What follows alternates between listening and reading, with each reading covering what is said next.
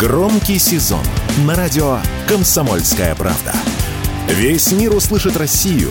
Весь мир услышит радио «Комсомольская правда». В России растут продажи нового айфона. По словам ритейлеров, спрос на флагман от Apple за первые две недели превысил спрос на предыдущую модель на 60%. Торговые сети ранее переживали, что iPhone 15 будет продаваться хуже, чем его предшественник, однако опасения оказались напрасными. Так, в сети МТС продажи стартовали в конце сентября и за две недели в полтора раза превысили объем реализации iPhone 14 за аналогичный период прошлого года. При этом больше половины продаж пришлось на версию Pro Max. На Wildberries продажи новой модели iPhone обогнали обогнали старую более чем на 60%, а в MVideo Eldorado спрос на флагман от Apple оказался в два с половиной раза выше, чем на его предшественника.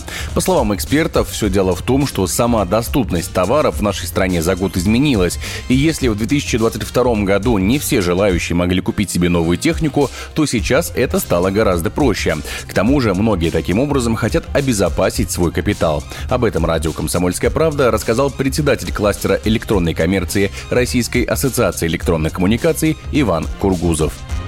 Во-первых, доступность товаров в России за последний там, год изменилась. В середине второй половины прошлого года, конечно же, был доступ к товару, но в меньшей степени. Не в первый, не во второй раз у нас такая ситуация, что в России продажи айфонов бьют рекорды. Не только в России, это и в мире тоже такое бывает. И там мы все видели эти очереди в магазины. И это ну, достаточно специфическое поведение поклонников этого производителя. Третий момент, то, что падает курс рубля, есть инфляция, она будет продолжаться. Поэтому кто-то себе покупает там для того, чтобы спасти свои накопления машину, а кто-то iPhone. Потому что сейчас может купить, не знаю, сможет ли он его купить там через полгода.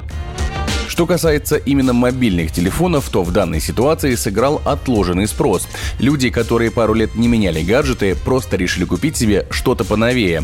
Такое мнение радио «Комсомольская правда» высказал генеральный директор информационно-аналитического агентства «Телеком Дейли» Денис Кусков на протяжении 22 и 23 года. К сожалению, люди э, ввиду текущей ситуации не меняли свои телефоны сотовые, и за это время накопилось уже достаточно большое количество телефонов, которые требуют апгрейда. И поэтому люди решили все-таки сейчас приобрести модели текущего модельного ряда, которые вышли в конце сентября 2023 года, и для того, чтобы пользоваться ими в ближайшие несколько лет.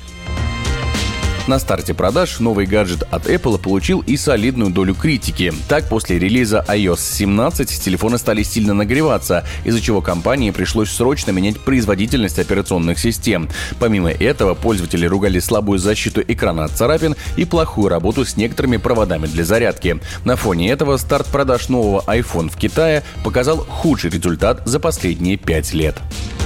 Егор Волгин, радио «Комсомольская правда».